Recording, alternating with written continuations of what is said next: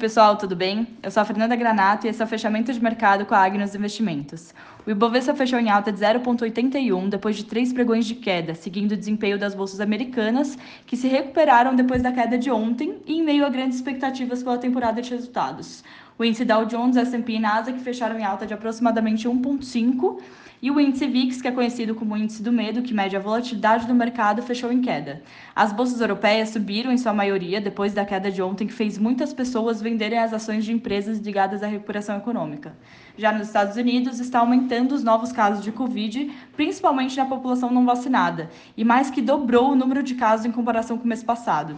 Já no cenário local, as taxas de juros futuros recuaram, o dólar caiu chegando a 5,23 e o Bolsonaro ontem, ontem afirmou que vai vetar o aumento no fundo eleitoral de 5,7 bilhões aprovado na quinta-feira.